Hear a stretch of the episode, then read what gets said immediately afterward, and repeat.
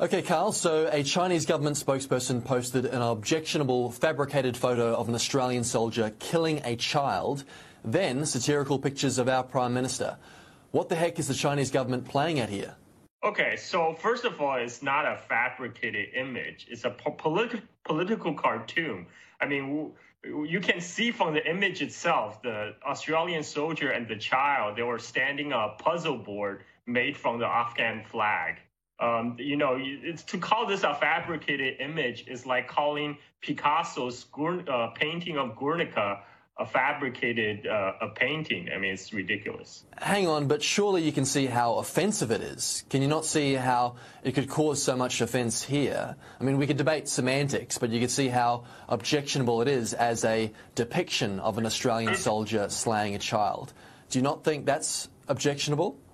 Well, it's it's uh, it's a political satire and it's a political satire depiction of a real events. I mean, we have the reports from the Australian government about about two SAS soldiers who slit throats of two 14 year, year old Afghan children. I mean, like, if anything, you, if you can call it a false depiction, it's false because it only has one child instead of two. So you don't see how insulting this is, particularly coming from a government official posting this sort of stuff. Surely you can be critical of the actions of these Australian soldiers without posting something so graphic and insulting.